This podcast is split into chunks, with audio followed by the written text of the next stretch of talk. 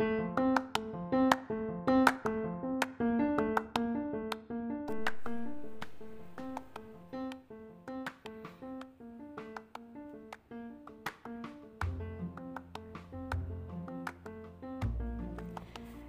दोस्तों, मैं बीना भट्ट। आज आपके साथ एक ऐसा अनुभव बांटूँगी, जो अक्सर आपने भी अपने जीवन में अनुभव महसूस किए होंगे। और जब जब ये हमें याद आते हैं दोस्तों तो ये हमें गुदगुदाते भी हैं। कभी अफसोस भी होता है अपनी बुद्धि पे कि ये क्या कर बैठे। आज एक ऐसा ही अपना अनुभव तुमसे बांटना चाहती हूँ। दोस्तों, ये कम से कम बहुत वर्ष पहले की बात है। उस वक्त मैं हाई स्कूल में पढ़ती थी। और मेरे जो बड़े भाई थे, उनका बेटा हुआ था।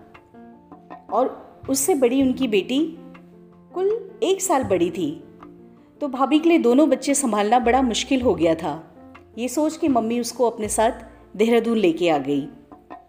और दोस्तों, हम दो बहनें हैं। दोनों हम बड़े हो गए थे तो एक छोटे बच्चे का खेलना, इठलाना हम जैसे भूल गए थे। और वो हमारी ज़िंदगी में एक खिलौना बनकर आई। हमें ऐसा लगा जैसे हमें हमारी ज़िंदगी मिल गई। स्कूल से आना, उसके साथ खेलना, उसको खाना खिलाना, उसको कपड़े पहनाना, नहलाना, ये सब हमारी जैसे खुशियाँ थी। एक बार दोस्तों, मम्मी पापा कहीं चले गए। याद नहीं आ रहा है, शादी में गए थे, कहाँ गए थे। और खुद भी उस वक्त बच्चा बुद्धि थी। तो छोटी बहन ने कहा दीदी, आज चलो पकोड़े बनाते हैं। अब दोस्तों, बनाना तो आता नहीं था, पर खाना ज़रूर आता था। और हम दोनों बहनें रसोई में जुट गई।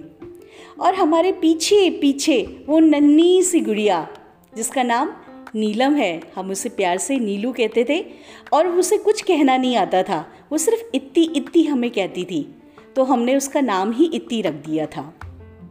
और वो हमारी कभी फ्रॉक पकड़े, कभी कुछ करे, हमें बार बार डिस्टर्ब कर रही थी। बोलना तो जानती नहीं थी। हमें, इधर हमें पकाना नहीं आता था, उधर वो छोटा बच्चा भी हमें परेशान कर रहा था। दोस्तों, किसी तरह से पता तो था कि बेसन घोला जाता है, उसमें आलू काटे जाते हैं, प्याज काटे जाते हैं।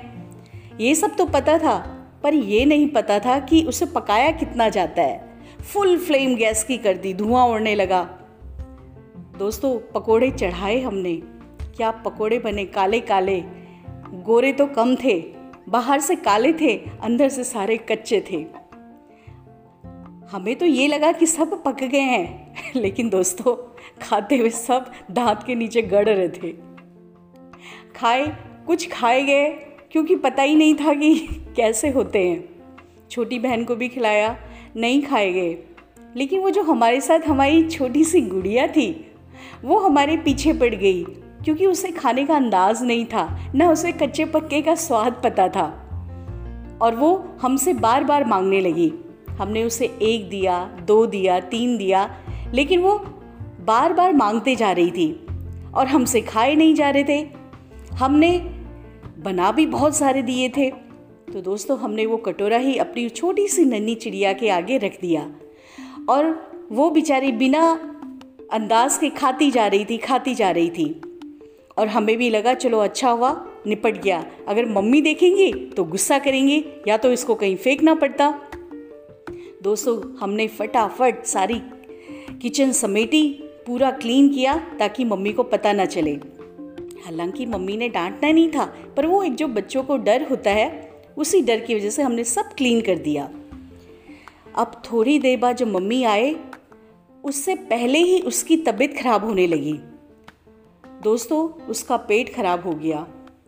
हम दोनों छोटी बहनें कैसे संभालते?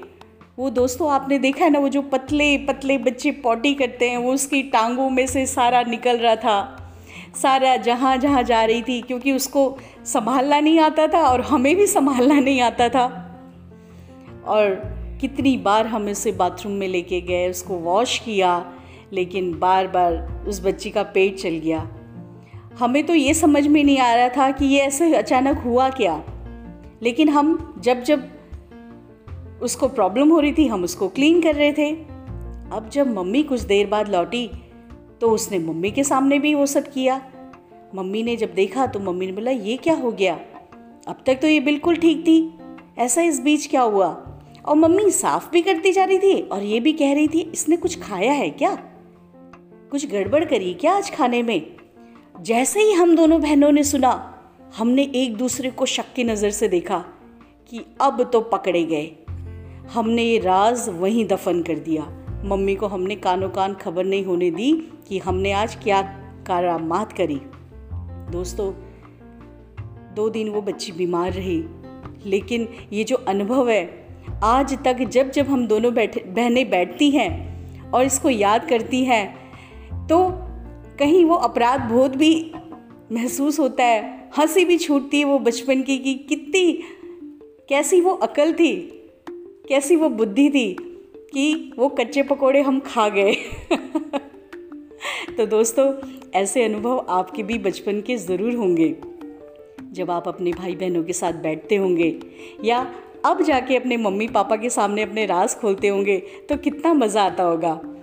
दोस्तों हमने भी अब ये राज अपनी मम्मी के सामने खोल दिया है। तो इसी शुभकामना के साथ आपका दिन शुभ हो, मंगल हो। आपकी दोस्त बीना भट्ट, नमस्कार।